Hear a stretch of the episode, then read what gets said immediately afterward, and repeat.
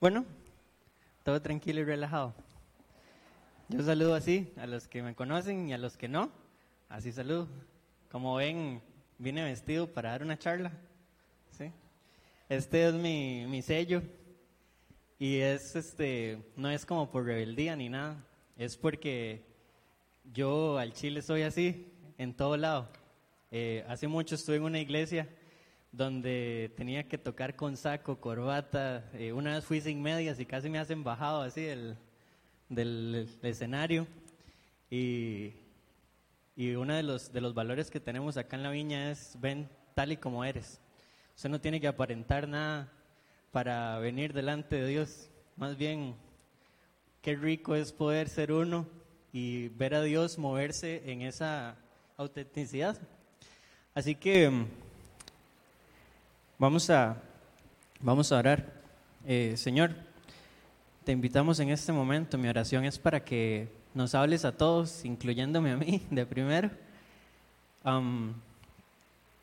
hablarnos a todos de maneras en las que podamos entender cualquier barrabasada que se me, que se me vaya a salir, frenala antes de que se me salga.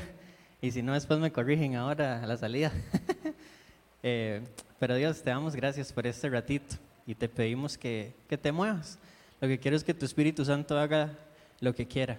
Eh, si usaste una piedra, si usaste a un burro, de fijo puedes usar a Fito. Así que aquí estoy, Señor, para lo que vos quieras.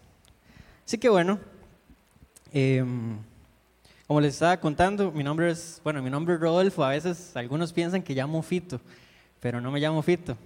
Me dicen Fito desde chiquitillo y eso se quedó. Y ahora si me dicen Rodolfo, hasta se me olvida. Pero para que sepan, Fito.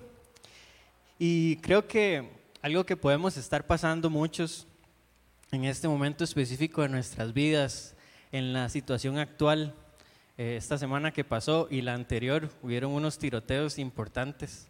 Em, y creo que la iglesia tiene que estar consciente de esas noticias y ser la respuesta de amor, de paciencia, de oración, de consuelo a todas esas personas. Hay una guerra que todavía no se acaba, eh, estamos en un asunto cibernético también. Hay muchísimas cosas que están pasando.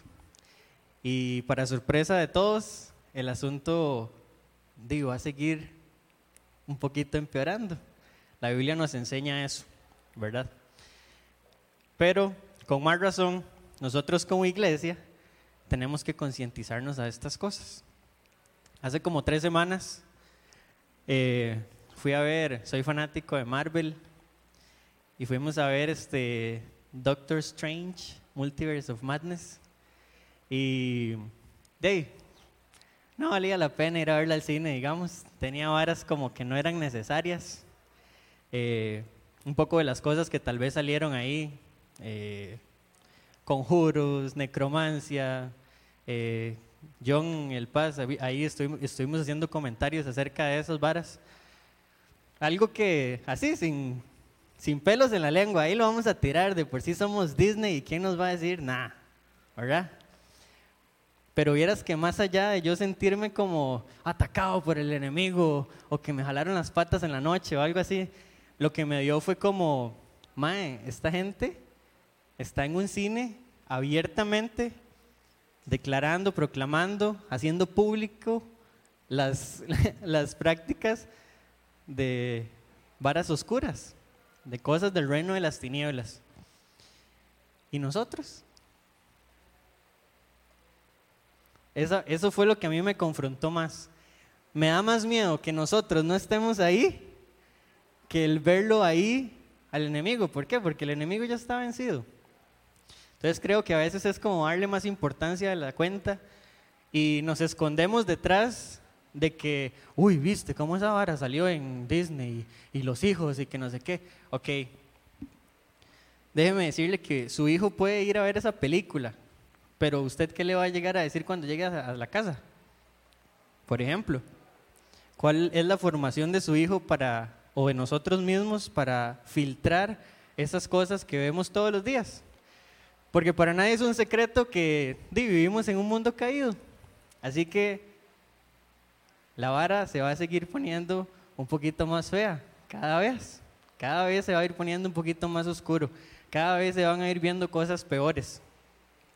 Nosotros somos el antídoto a esas cosas. ¿Cómo? Llevando las buenas nuevas, llevando un mensaje de salvación a aquellas personas que esas varas las ven normales, las ven, ah, eso no es nada. Eso es lo que nos toca hacer a nosotros como cristianos. Y aquí, dentro de estas cuatro paredes, aunque es una bendición reunirnos, eh, aquí adentro es muy fácil ser cristiano, aquí adentro es muy fácil aparentar, aquí adentro es muy fácil cantar aquí enfrente o orar por alguien. La verdadera lucha siento que es afuera, ¿verdad? En el trabajo, con la familia, que se nos mete un carro y uno no lo bendice el Señor, ¿verdad? Lo condena por decirle algo bonito. A esas son las cosas que creo que Dios nos está llamando. Pero bueno, nos vamos a basar en esta, en esta tarde en la vida de Pedro, orando en base a esto que sentía de por qué no estamos nosotros allá afuera, por qué no estamos de una manera más visible, de una manera más, más sentida en la comunidad, en el país, en, en nuestro barrio, en nuestro pueblo, en nuestra casa. Creo que lo podemos relacionar muy bien con la vida de Pedro. Em, Pedro para contarles un poquito de quién era antes de ser llamado Pedro, ¿verdad? Era originario de Bethsaida. Y voy a decir unos versículos, después le puedo pasar las notas, porque si nos ponemos a leer toda la vara, salimos de aquí a las 10 y mucha hambre. Entonces, eh, en Juan 1.44 dice que eh, Simón era originario de Bethsaida, vivía en Capernaum dos ciudades en la costa del mar de Galilea. Él estaba casado y él, Jacobo y Juan eran socios, ¿ok? Tenían un negocio productivo de pesca. Ok, tal vez creo que Pedro es muy parecido, o nosotros más bien nos parecemos a Pedro. El man estaba casado, tenía un negocito, no, tal vez no le estaba yendo tan bien, una crisis ahí de peces, no pescaba al hombre, ¿ah? entonces de ahí, estaba en una crisis el mae. Y ¿qué pasa cuando Jesús, el Mesías, el Salvador, el Maestro, el que nos llegó a salvar, se encuentra con ese carajo? Se encuentra con un chavalo que tiene una vida ya hecha, digamos. Vamos a ver un video de lo que pasa cuando él, cuando Jesús se encuentra con, con Pedro. Solo para poner un, contexto antes de ver el video, este, Jesús estaba a las orillas del lago de Genezaret y, Jesús estaba compartiendo un sermón. Después de eso, este, tiene el encuentro con Pedro y eso es lo que vamos a ver en el video. Entonces, para que se haga un poquito de contexto, y ahora vamos a ver el videillo por aquí. A ver si nos lo pasan. I have some business to attend to with my new friend.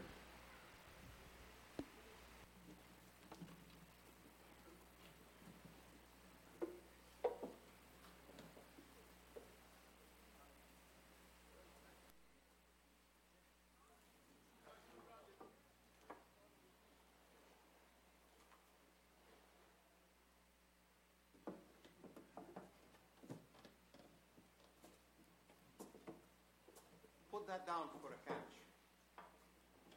A little farther out. I don't have a quarrel with you, teacher. But we've been doing this all night.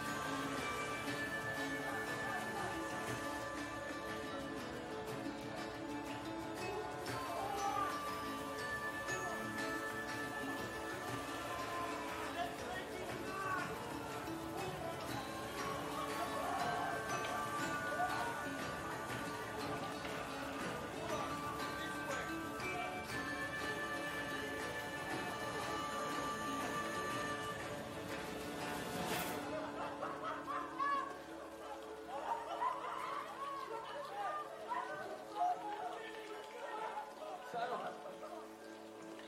told you. I told you.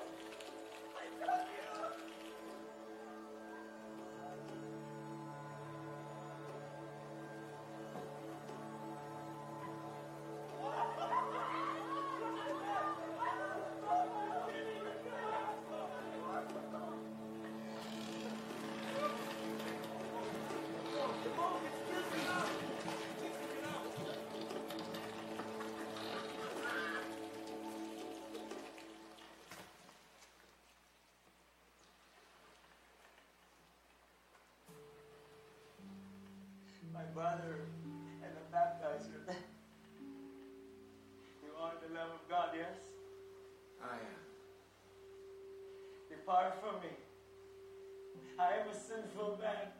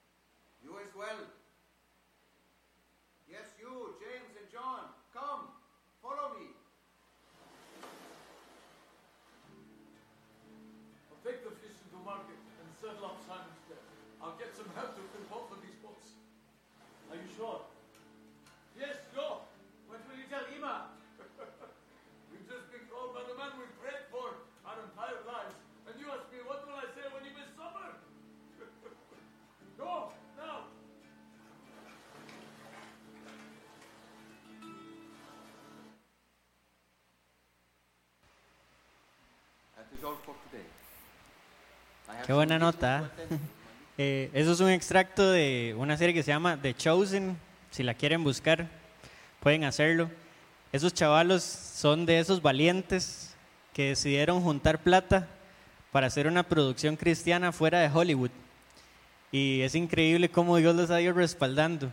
Eh, y uno va viendo cómo se va llenando como la barrita de, de la cantidad de dinero. Y no son, o sea, no es un bono proteger, digamos, o no es un bono de limbo. No, son millones de dólares los que ellos recolectan para hacer ese tipo de producciones. Esos son de los carajos valientes que le están haciendo la competencia a lo que estábamos hablando de, de Doctor Strange, si ustedes lo ven así. Y es gratis. Da el que quiere. Vean qué chiva. Entonces, antes de avanzar más y ya para ir a los puntos, esta charla la titulamos Aprendiendo, conociendo y entendiendo el Evangelio del Reino. Creo que cuando Jesús llega y le dice, tiren la, la red, ya desde ahí lo está retando a Simón. Simón había escuchado anteriormente de Andrés y de Juan el Bautista, pero él no había tenido un encuentro con Jesús, él no había conocido a Jesús, lo que Jesús podía hacer. Había escuchado historias, tal vez, o varas que otros experimentaron, pero esta fue la primera vez que Simón conoció a Jesús. Y creo que algo muy chiva que podemos rescatar de esto es que no solamente eh, el mae le llenó de, de peces la red. ¿Quién sabe cuánto sustento a su familia significaba eso? La historia cuenta de que tenían toda la noche y que no pescaron nada. Creo que Jesús, ya esto más, es más de interpretación mía, pero creo que hace sentido. Creo que Jesús le estaba mostrando de que también él iba a suplir sus necesidades. Entonces, eso quería como cómo hacerlo eh, resaltar.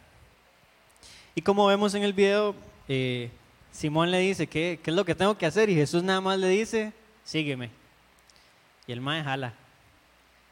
Pero les recuerdo, el hombre estaba casado, el hombre tenía su empresa, y yo creo que muchos nos podemos identificar hoy por hoy a esa misma pregunta que le podemos estar haciendo a Jesús. Y creo que la respuesta de Jesús sigue siendo la misma. Síganme. ¿Ok? Ahora sí, vamos a enumerar este primer punto del que, vamos a, del que acabamos de ver como aprendiendo el Evangelio del Reino. Vemos cómo alguien llegó y le contó a Pedro, ¿verdad? Y demás, pero tal vez no tuvo como esa convicción, él siguió con su vida normal. Llega Jesús, tiene un, un acercamiento con él, un encuentro con él, y le enseña de cierta manera que Él es el Mesías, que Él es Jesús. Vean que Él se tira de una vez y Él le dice, ¿verdad que eres el Cordero de Dios? El maestro le dice, sí, sí soy.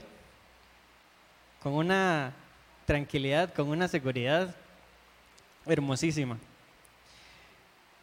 Pero eso nos lleva al siguiente punto, que es conociendo el Evangelio del Reino. Creo que todos hemos tenido como esa primera etapa donde Jesús vino, nos sacó de alguna depresión, de alguna enfermedad, hizo algo, ¿verdad?, que nos enamoró, que nos cautivó, pero eso no significa que realmente lo conozcamos. Ahí, después de ese momento, perdón, en ese preciso momento, cuando, cuando Simón decide seguir a Jesús, ahí él no lo conoce. Él, él, él vio que le pasó algo chivísima, pero él no significa que lo conocen. Muchos de acá tal vez saben quién soy yo, porque me ven aquí pegando gallos todos los sábados, pero tal vez no me conocen, no saben, eh, no sé, que, me quebré este brazo en diciembre, eh, no sé, ¿verdad? Eso requiere relación, eso requiere tiempo. Y a eso se dedicó Pedro los siguientes tres años, a conocer quién era Jesús, a conocer quién era ese evangelio que literalmente estaba caminando a la par de él. Entonces, les voy a contar un poquitito de lo que pasó durante esos tres años que siguieron. Durante estos siguientes años, Pedro vivió como discípulo del Señor Jesús, siendo un líder nato. Pedro se convirtió en el portador de voz de los doce. Siempre era el impetuoso, el que siempre llegaba y ¿Y qué? ¿Verdad? Y hacía algo. Él, su personalidad era esa. Los otros tal vez eran más como, se escondían detrás del maestro. Pedro no, Pedro era como, como Fito, un guasimeño que más bien hay que decirle que se calle. Este, yo me identifico mucho con, el, con él por eso. Eso lo podemos encontrar en, no de que era un guasimeño, sino de que era el portavoz. Lo podemos encontrar en Mateo 15, 15, 18, 21, 19, 27. Y hay un montón de, versículos más. Pero creo que más importante aún, Simón empieza a caminar con Jesús, pero pasa algo.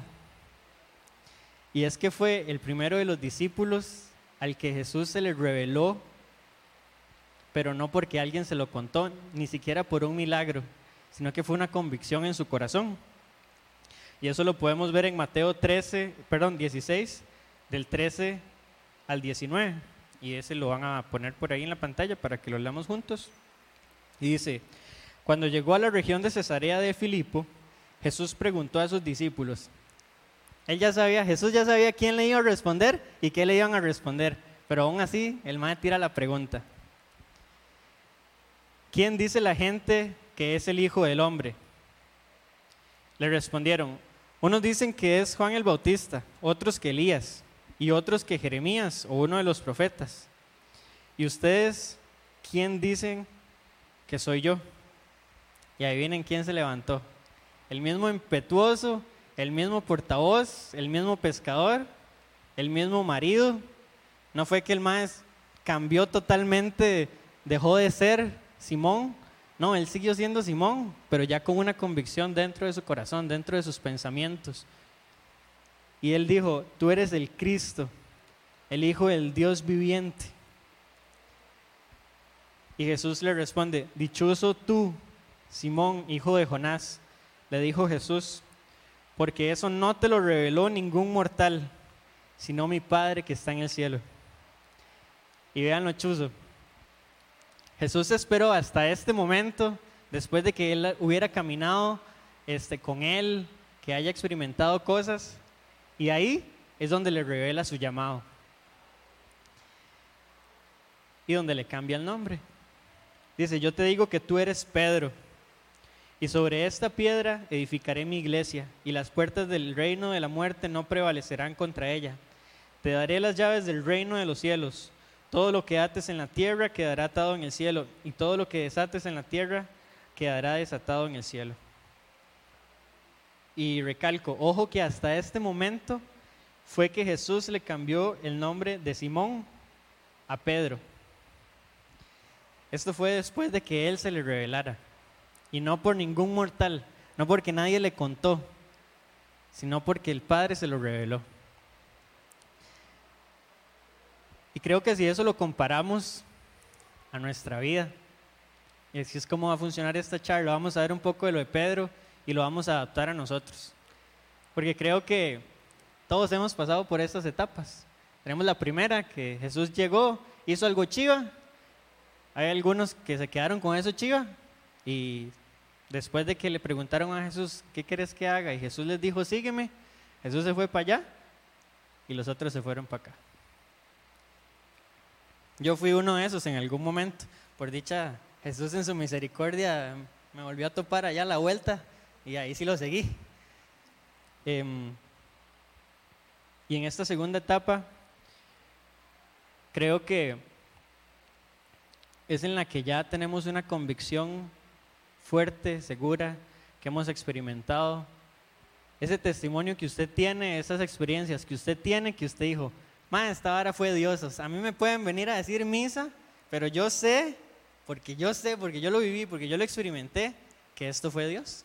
A mí esa vara nadie me lo va a robar. Aquí puede venir el carajo más ateo que, que quiera, que me dice aquí que Jesús no existe, yo le digo, ay, papillo, es que usted de ahí, usted cómo me explica entonces, taca, taca, taca, y le saco el repertorio de todas las varas que Dios me salvó. Que usted me ve ahorita aquí un poquito bañado y todo, pero, pero eso no era así antes. Y creo que es necesario que recordemos por un momento ahorita aquello que nos convenció directamente. ¿Qué fue lo que nos hizo escoger seguir a Jesús? Porque eso es lo que nos va a hacer permanecer en lo que nos reste de vida. ¿Por qué? Porque después vienen estos tiroteos, después vienen las guerras, después viene una pandemia. Y es lo mismo como si llegara un ateo acá a recriminarnos que Jesús no existe. ¿Usted cómo se defiende en contra de esas varas que mueven el piso de cualquier cristiano? Yo digo, Mae, a mí Jesús me rescató y no tengo explicación, pero yo sé que fue Él. O sea, yo sé que fue Él.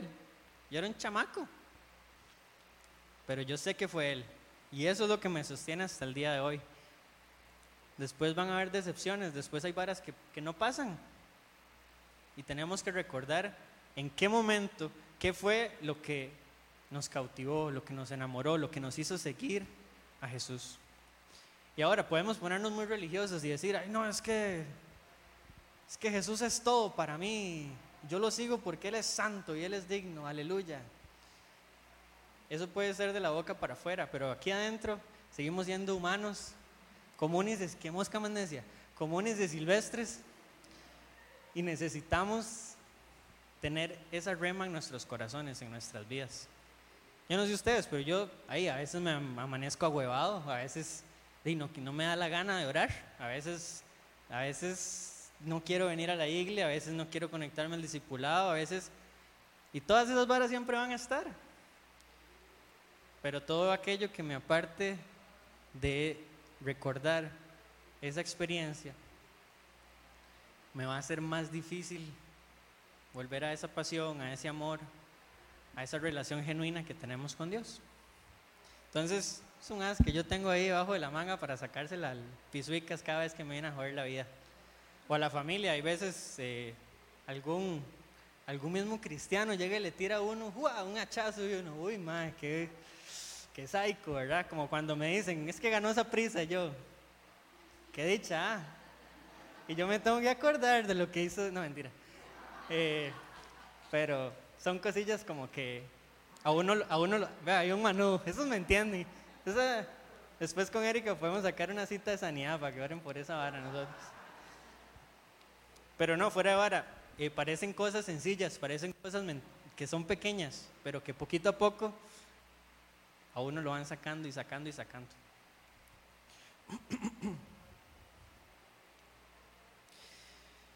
En varias ocasiones, Pedro se mostró impetuoso, siguiendo hablando de la vida de Pedro, hasta el punto de ser imprudente. Por ejemplo, fue Pedro quien dejó la barca para caminar sobre las aguas hacia Jesús. No sé si se acuerdan cuando Jesús se les aparece y entonces les dice que vengan y Pedro, Pedro es el que se manda al agua y lo deja de ver y se hunde. Para eso a veces hace, más, hace falta más que tener fe. Yo soy un desbocado. si no me paran, voy contra esa pared hasta que me doy. A veces me sirve para bien, a veces me llevo los guamazos. Pero por lo menos es una cualidad que Dios me ha enseñado a través de el paz, de mi esposa, que me dice no, o que me dice, madre, llévela suave y me ha ayudado a bajar un poco eso. Y eso es algo muy importante de reconocer de Pedro. Pedro no andaba haciendo estas varas solo, él siempre andaba acompañado. Siempre ese círculo de discípulos se mantuvo por lo menos en comunicación. Sabemos que a veces los enviaban a diferentes regiones, pero siempre ya era algo de, muy particular de ellos. Siempre se reunían y compartían las experiencias que tenían. Y por eso es que tenemos evangelios. por eso es que tenemos historias en la Biblia que cuentan los relatos de Jesús. Así que esas debilidades que a veces pensamos que son debilidades, recordemos que la Biblia dice que en nuestras debilidades Dios perfecciona su poder. Así que yo que soy un desbocado, a veces me sirve para tomar decisiones en fe, pero a veces necesito a alguien que me baje un poquitico el ímpetu y me diga que oremos un toque más, que lo planeemos un toque más. Así que recordemos que siempre, al igual que con Pedro, esas debilidades nos pueden ayudar en nuestra vida ministerial. Fue Pedro quien tomó aparte a Jesús para reconvenirle por hablar de su muerte. Y una vez Jesús lo corrigió, ¿verdad? Pártate de mí. Recordamos eso.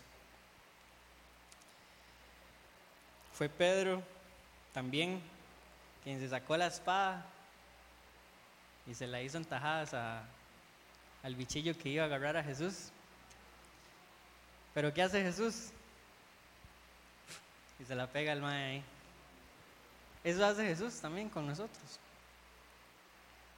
A veces vemos los personajes de la Biblia como, uy, más que Pablo era, uy, más que Pedro, sí, es que no, esos carajos eran. Y vean, vean las historias, vean la historia de Pablo. Yo por lo menos nunca le he cortado la oreja a nadie, pero me han dado ganas. Se van a poner en varas, yo sí. Solo que ahí siento el que me jala Dios, ¿verdad?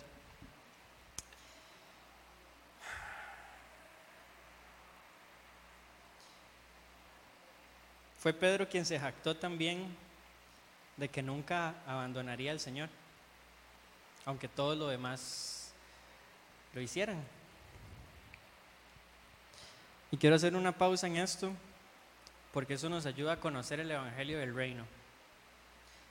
Usted puede ser un hijo de Dios, usted puede tener un llamado, usted puede tener un ministerio, pero usted sigue teniendo sus debilidades, usted sigue teniendo sus áreas, usted sigue teniendo sus luchas, usted sigue teniendo tentaciones.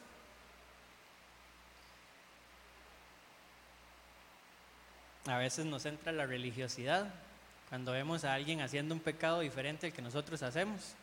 Y decimos, no, este hace mal. Ayer lo vi, ahí, sí, y uno comiéndose al hermanito, ¿ah? la misma vara es.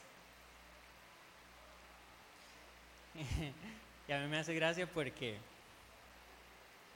ya en este punto, en la vida de Pedro, ya en este punto, en la vida de nosotros como cristianos, podemos decirle eso mismo a Jesús. Jesús, es que yo estoy tan enamorado de vos, tan apasionado que jamás te voy a fallar.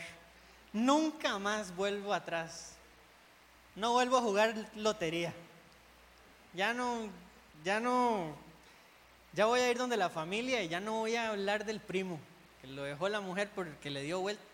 Ya no, ya es la última vez. Ya, ya no. Señor, yo, si me, si, me, si me hacen una broma ahí vulgar, yo ya no me voy a reír. Es lo mismo. Jesús, yo nunca te voy a negar. Salimos de aquí, se nos metió alguien en la calle y... Señor, bendícelo. Alabado sea tu nombre. Ojalá me lo tope ahora en el súper para ir a decirle, hermano, venga, voy a orar por su sentido de ubicación. No, no es lo que, no es lo que pensamos. Y a eso póngale el nombre que usted quiera. Pero aún así, Dios sigue teniendo un plan para nosotros. Aún así, Dios quiere seguir edificando a la iglesia a través de nosotros. Porque todos los que estamos acá tenemos un llamado de parte de Dios. Déjeme decirle, y una vez rompo la mentira en el nombre de Jesús, de que usted está aquí para calentar una banca. De que usted está aquí para ser parte nada más de una iglesia donde usted llega, da su diezmo y se va el sábado y después me desentiendo de todo mundo. No estamos llamados a eso. Y por lo menos esa no es la visión que tenemos en Viña Oeste. Nosotros anhelamos más bien que todos los que estamos acá estemos sirviendo en la cantidad de tiempo que duren los discipulados. Y usted no tiene tiempo para llevar los discipulados, pero tiene tiempo para servir. Ahora dijo Ronnie, ahí está la celebración, no, se necesita llevar ningún discipulado. Ok, buenísimo. Ahí hay un ministerio. Fácil, fácil, fácil. No es estar aquí siempre y que lo vean a uno. Jesús dijo, el mayor será el menor. Y voy a contar esto no para echarme flores, pero para que vean qué chiva que actúa Dios. Eh, durante la pandemia se bajaron los ingresos de la iglesia y esta vara era un desmadre en la limpieza porque no teníamos quien nos limpiar. Y entonces yo dije, ya si llevamos a limpiar, todo bien. Entonces nos veníamos aquí, limpiábamos, después íbamos a la, la charla, y todo bien. Tal vez en cualquier otra denominación o iglesia, los que están aquí, los músicos o, los pastores o toda esta gente, Dios guarde limpiar baños o limpiar el piso o que los vean acomodando sillas. Dios guarde, usted no le diga a un pastor, pastor. Todo empieza cuando somos humildes, cuando hacemos todo lo que hacemos para el Señor. Ahí en su trabajo, ahí donde está usted con su familia, ahí usted está sirviendo al Señor. Tenemos que sacarnos de la mente también de que solamente servimos a Dios cuando estamos en la iglesia. Aquí hay ciertos campos y hay campo para todos, pero yo veo que ya las sillas se están llenando y tal vez en Santana hace falta una viña. Ustedes sabían que, eh, que Viña, el movimiento Viña es un movimiento plantador de iglesias. Creemos que esa es la mejor manera de evangelizar. Entonces aquí, y por eso no estoy metiendo muchos versículos, porque aquí estoy seguro que más bien saben más versículos que yo, y que todo esto ya lo han escuchado. Es más como un,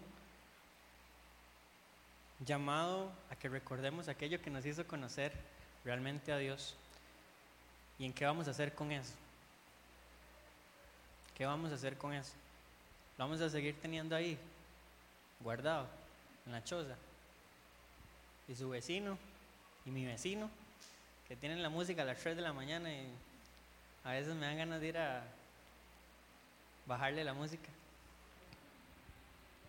A veces hago, Señor, que se le queme el radio, digo, que, que se le baje el volumen. Y mi esposa no me deja mentir. Este, pero es, ese debería ser mi prioridad. Que yo diga, ma, ojalá este ma tuviera un encuentro con Dios como el que yo tuve. Porque yo sé que, hay el que lo que Él está haciendo ahorita es ahogando sus, sus, sus penas, sus vacíos en cosas que llenan un ratito y después no. Entonces, piense en sus vecinos, piense en su familia, en los de su casa, piense en cuando va al súper, en cómo llevar eso que conocemos a todo lugar, que no se nos olvide, porque siento que hasta cierto punto negamos muchas veces al Señor cuando salimos de acá, cuando se nos presentan oportunidades, cuando, ay, ma, vieras he estado tan agüevado. ¿Ya fuiste al psicólogo? Es la primera respuesta de uno. O no vale la jupa, ahí yo ando en acetaminofén. En vez de, ¿me dejas orar por vos? Si no, si no se te quita, ahí ando acetaminofén. Igual le podemos dar la acetaminofén, todo bien. Pero ¿qué diferencia hay cuando ponemos primero el reino de Dios? Y ahora, yo no les digo esto diciéndoles que yo lo hago. Mentira tampoco, a mí se me zafa cada rato pero por lo menos es algo que nos tiene que motivar a empezar a hacerlo. La idea es que escuchemos este mensaje y que mañana o saliendo de aquí podamos empezar a poner en práctica lo que ya sabemos hacer, las armas que ya tenemos, las cosas que ya sabemos.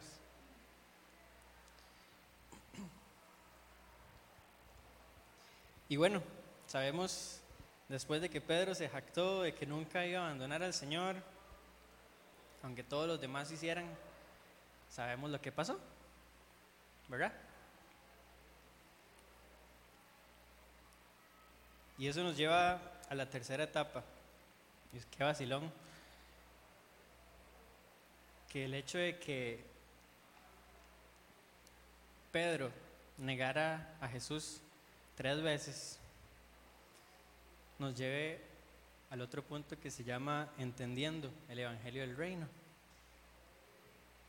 ¿Por qué? Porque muchos de acá estamos cometiendo estos errores. Muchos de acá creo que no sabemos qué es lo que sigue, hacia dónde vamos, qué es lo que deberíamos estar haciendo. Creo que de un tiempo para acá, con todas estas cosas que han estado pasando, nos es más difícil reconocer a Dios en los diferentes ámbitos en los que estamos.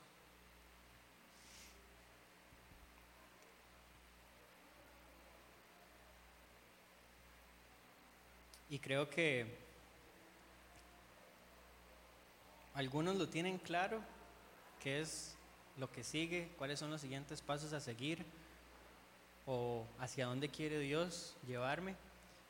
Pero siento que habemos una mayoría que no sabemos, que estamos ahí como diciéndole, Dios, ¿qué? ¿Qué ¿Ahora qué? ¿Qué, tengo que hacer? ¿Qué, qué sigue? ¿Qué, ¿Qué, me tocan? Y estoy yendo a la iglesia pero ¿y, ¿y qué más? ¿Qué, ¿Qué, sigue?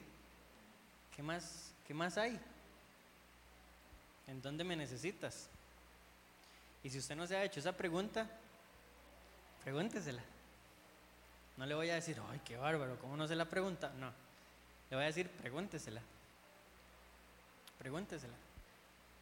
Si estamos negando a Dios en todos los lugares a donde vamos, ¿qué pasa si le preguntamos a Dios, Señor, yo te he negado en algún momento. Te he negado, no sé, frente a mi familia o frente a mis amigos o en el brete. Te he negado. Pregúnteselo ahí un toquecito.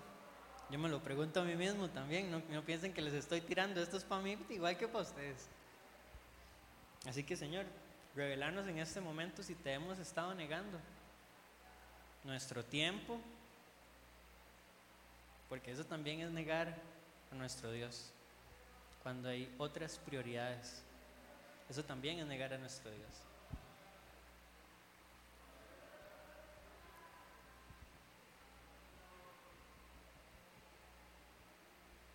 Señor, y te pedimos que, que si te hemos negado o si te hemos estado negando, de alguna u otra manera, te pedimos perdón por estarlo haciendo y queremos aprender a cómo decirte que sí y ponernos circunstancias en las que te podamos decir que sí y trataremos de hacerlo. No voy a decir que vamos a decir a todas que sí, porque mentira, ¿verdad? Somos humanos, pero trataremos de decirte que sí.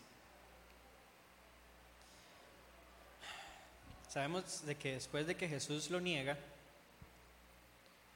ese fue el momento en el que se estaban llevando a, a Jesús a, cruci- a crucificarlo.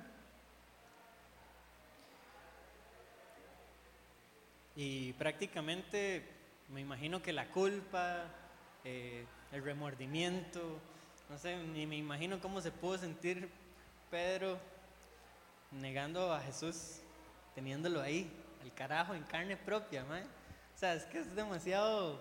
A veces decimos, como, ah, sí, es que Pedro caminó con él. Sí, pero Pedro también lo negó teniéndolo enfrente.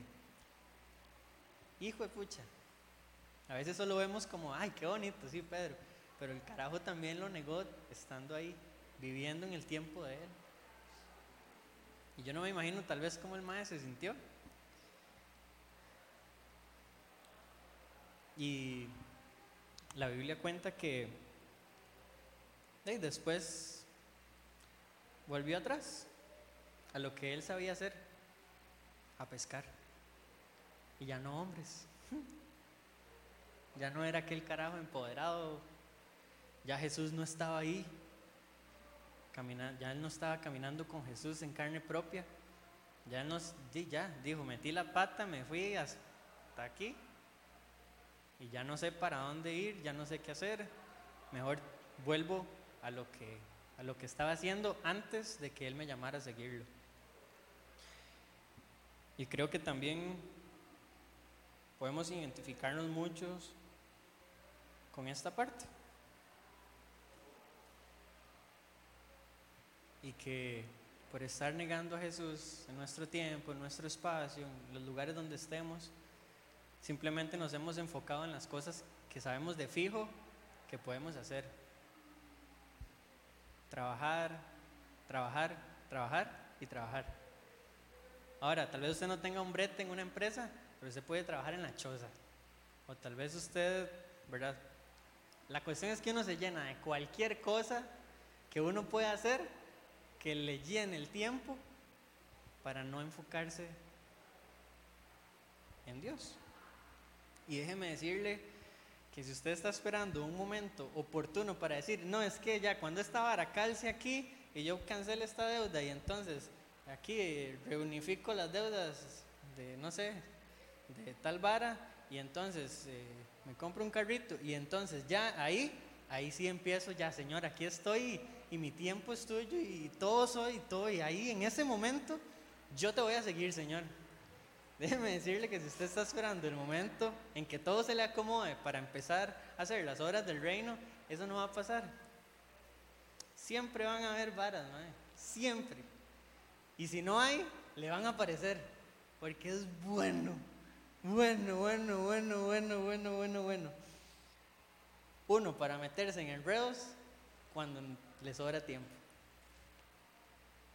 Siempre vamos a tener que aprender a apartar tiempo para Dios, a apartar nuestro tiempo de intimidad con Dios, nuestro tiempo para venir a la iglesia. Ahora, de una manera sana, claramente, ya lo hemos explicado acá cómo funciona. Pero a lo que voy es, no va a haber un momento perfecto en el que podamos seguir a Jesús, en el que podamos decir, Señor, ahora sí, este es a los cuan- a- hoy a las 10 empieza mi ministerio. Lleguen ahí a la Pops para que vean. voy a pescar hombres ahí con helados. Hoy, de hoy a las 10 se me solu- ya compré chances, ahora a las 7 salen, me la pego, la lotería, ¿verdad? Y ah, Señor, perdónalos, no mentira. Y este y de ahí ya empieza mi ministerio. No. Uno tiene que decir, Señor, ¿qué es lo que quieres de mí? Sígueme. Ok, buenísimo. ¿Qué tengo que hacer? De no sé, creo que tiene que ver como con esto, no sé, no, no sé, como que a mí me cuadra esta vara de, de ayudar a los pobres, pero de no sé, yo no sé cómo emplearlo, no sé cómo acomodarlo, no, no tengo tiempo, no tengo plata, no tengo, y no tengo, y no tengo, y no tengo, y no tengo, y no puedo, y no estamos solos. Para eso es la iglesia.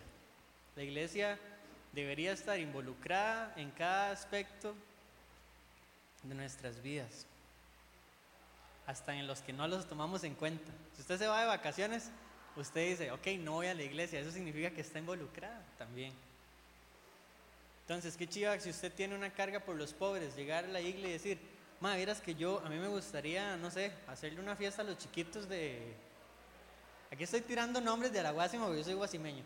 Me gustaría hacerle una fiesta a los chiquitos, tal vez de allá, del Bajo, en, Langosta, porque hay alguien ahí que, yo he visto que di, no le puede comprar juguetes a los chiquitos. Ok, buenísimo. Y empezamos a planear cómo hacerlo.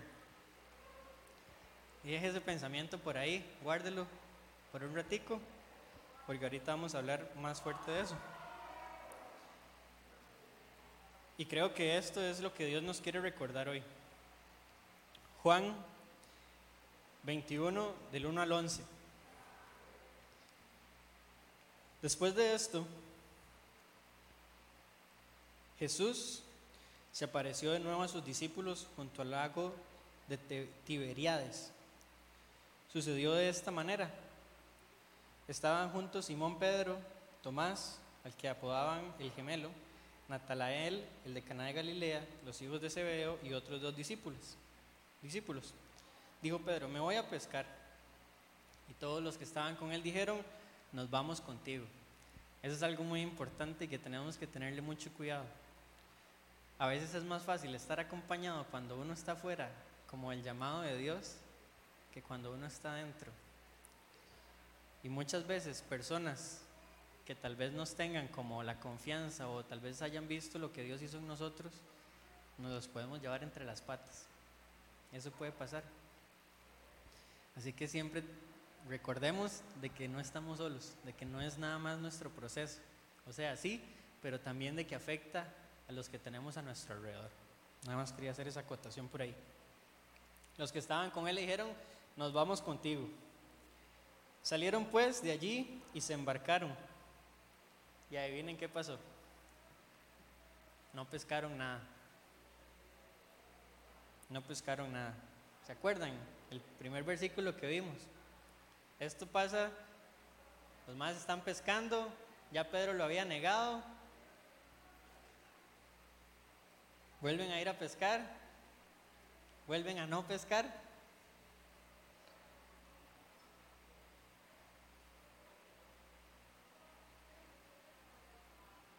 Y al despuntar el alba, el alba, Jesús se hizo presente en la orilla. Pero los discípulos no se dieron cuenta que era Él. ¿Quién sabe cuánto tiempo tenían de no verlo? ¿Quién sabe si ellos estaban muy largo? ¿Quién sabe si el cuerpo de Jesús estaba transformado? Hay muchos puntos de vista que a veces los teólogos agarran. El asunto es que no lo reconocen en ese momento.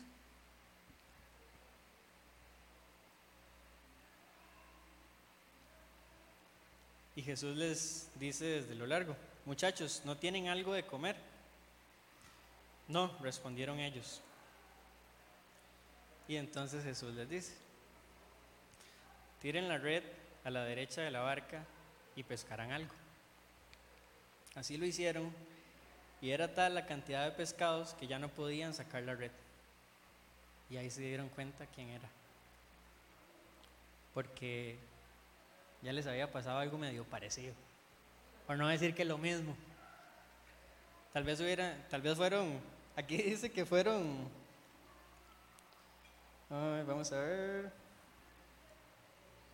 ya no podían sacar la red. Es el Señor, dijo, dijo a Pedro, el discípulo a quien Jesús amaba, o sea, Juan. Tan pronto como Simón Pedro le oyó decir, es el Señor, se puso la ropa, pues estaba semidesnudo. Seguro se estaba bronceando Pedro. Y se tiró al agua. Los otros discípulos lo siguieron en la barca, arrastrando la red llena de pescados, pues estaba a escasos 100 metros de la orilla. Al desembarcar, vieron unas brasas con un pescado encima y un pan.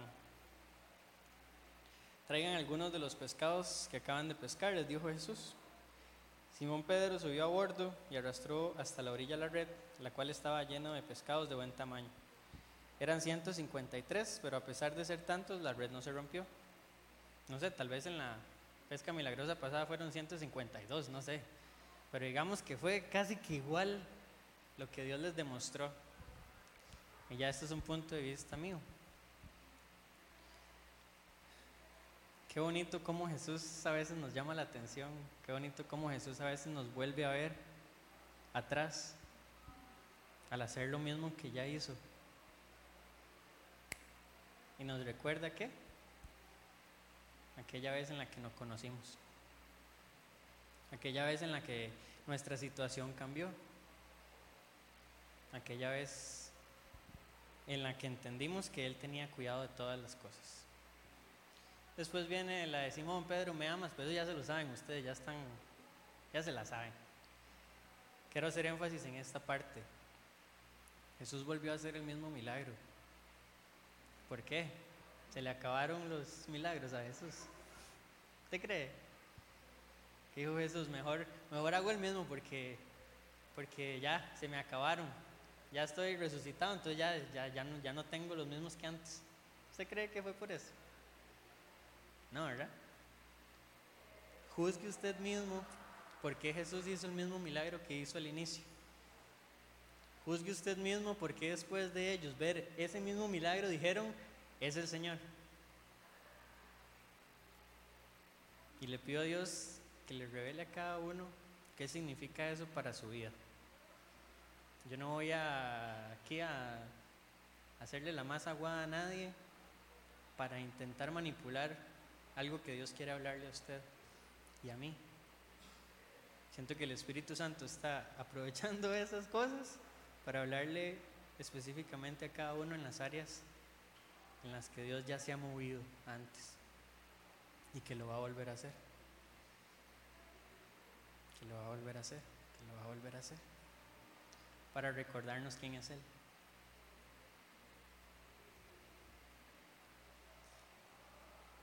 Y después de ahí, Pedro vuelve a su llamado. Después de ser restituido por el mismo Jesús. Después de ahí pasó esto con Pedro. En el día de Pentecostés, Pedro fue el orador principal a la multitud en Jerusalén. Eso lo podemos ver en Hechos 2.14. Y la iglesia comenzó con una afluencia cerca de 3.000 nuevos creyentes. ¿Se acuerdan que ya no te llamarás Simón, ahora te llamarás Pedro y sobre ti edificaré mi iglesia? Después de él ser restituido, empezó a hacer función de su llamado. Antes tal vez él era un espectador, antes tal vez él, estaba muy cerca y él veía, wow, qué todo, qué chuzo, ¿verdad? Más tarde, Pedro sanó a un cojo que pedía limosna en Hechos 3 y predicó audazmente ante el, Sanedrín en Hechos 4. Ni siquiera el arresto, los golpes y las amenazas pudieron amortiguar la determinación de Pedro de predicar a Cristo resucitado. Hechos 5. La promesa de Jesús, de Jesús de que Pedro sería fundamental en la edificación de la iglesia se cumplió en tres etapas. Como les decía, Pedro predicó el día de Pentecostés. También él, entonces él estaba pres- presente cuando los samaritanos recibieron el Espíritu Santo en Hechos 8. Finalmente fue llamado a la casa del centurión romano, Cornelio, quien también creyó y recibió el Espíritu Santo en Hechos 10. De esta manera, Pedro abrió, entre comillas, tres mundos diferentes y abrió la puerta de la iglesia a los judíos, a los samaritanos y a los gentiles. Usted no sabe si Dios lo va a usar a usted con el chancero, con el guachi, con el ministro de no sé qué cargo tenga. Y él va a ser uno de estos tipos de personas. A veces tenemos la mala preconcepción en nuestras mentes de que un llamado de Dios es un llamado a las naciones y a llevar la palabra a miles y millones de... A veces tal vez sea una persona y esa persona fue la que usted alcanzó y esa persona que usted alcanzó, Dios lo levantó para llegar a millones, buenísimo. Es cantidad. Es que hagamos la voluntad de Dios, ya sea en poquito como sea en mucho, a vista humana.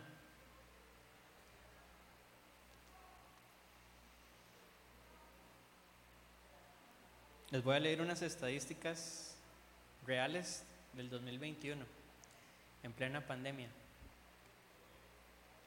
Estas fueron tomadas de la página de la Viña de Estados Unidos. Lo pueden buscar ahí si quieren. 125 mil personas el año pasado reconocen a la viña como su hogar. Y hablo de las viñas porque este es como el, el- el- el ámbito en el que estamos. Posiblemente sean más, pero por lo menos esto es en lo que nosotros nos movemos. Y quiero que vean cómo otras viñas, como estas, están encendidas, ardiendo de pasión por Dios. Y ojo que me considero una de esas iglesias también. No estoy diciendo que nosotros estemos apagados, pero sí siento que Dios nos está llamando allá el siguiente paso. De activarnos todavía más y ya decir, sí está bien Señor, te voy a seguir. Solo en Estados Unidos hay 545 iglesias, en este momento hay 55 plantaciones, 36 situ- sitios de reunión y hay 26 iglesias de habla hispana. En la parte evangelística, en media pandemia, 5.163 personas aceptaron al Señor en su corazón. Media pandemia, donde no se podían reunir todavía. Todo esto fue durante, cuando estaban las restricciones de los lugares eh, cerrados. Todavía no se habían abierto las, las congregaciones. Y aún así se las ingeniaron para ir a las calles, para ir a los parqueos, para ir a Walmart mientras estaban comprando. ¿Se acuerdan que en Walmart usted entraba y a veces decían que, que solo dos por núcleo familiar, a veces uno? Bueno, esos carajos se pusieron de acuerdo y ahí mientras estaban comprando Zully, ah no, Zully no lo venden ahí, eh, ¿cómo se llama? Great Value, eh, que no me deja orar por usted. Así, así. Y empezaron a invadir como las cosas que los dejaban hacer y no se detuvieron. De esas 5.163 personas que aceptaron al Señor, 3.950 se bautizaron. Que eso es algo fuerte, es hacer pública su fe. Se puede decir, ¿se recibió al Señor? Claro, pero trate de decirle a alguien y no se quiere ir a bautizar hoy. es, otra, es otra historia. El 78% de las iglesias en Estados están involucradas en trabajos de labor social, rejuntando basura allá afuera, pintando escuelas, eh, dándole comida a indigentes, cortándoles el pelo, haciendo, no sé, ropa vieja que no tenemos, vamos a ir a regalársela a esa gente, no sé, ese tipo de cosas. El 94% de las iglesias continuaron aportando a misiones en media pandemia en media pandemia.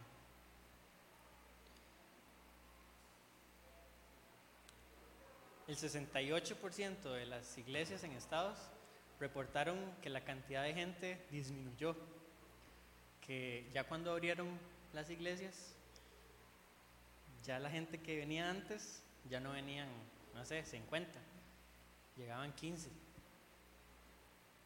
Y de esos 15 que llegaban, el 94% siguió aportando. De alguna u otra manera. Su tiempo, su dinero, eh, su servicio, póngale el nombre que usted quiera.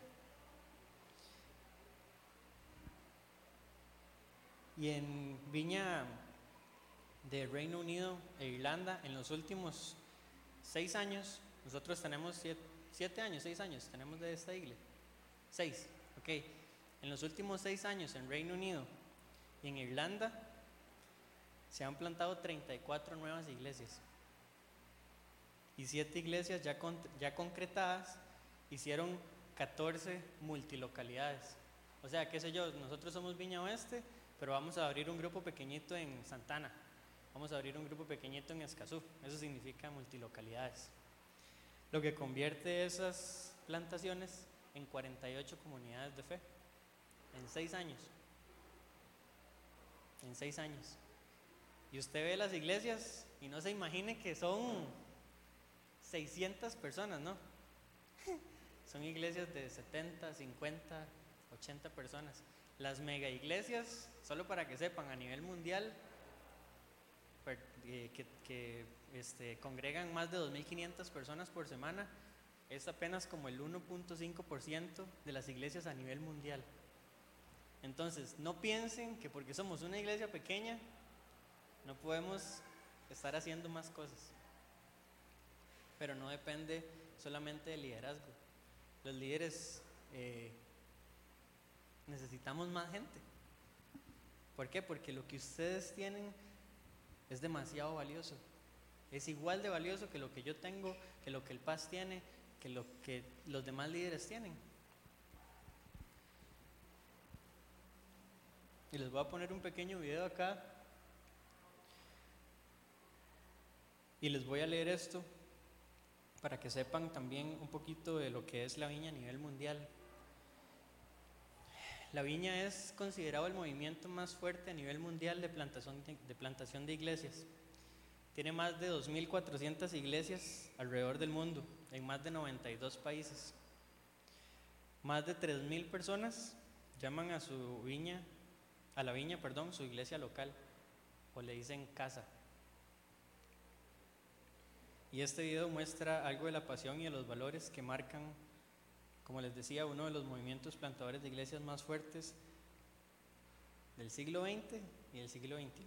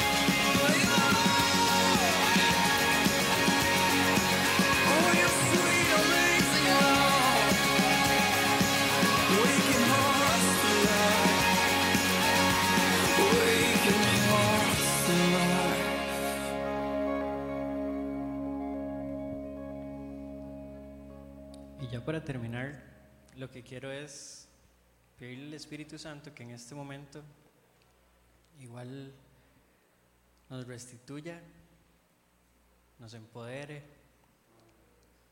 nos equipe, nos restaure, pero que no solo nos quedemos ahí en solo recibir, sino que también nos envíe. Así que los invito a ponerse, a ponerse de pie y vamos a orar.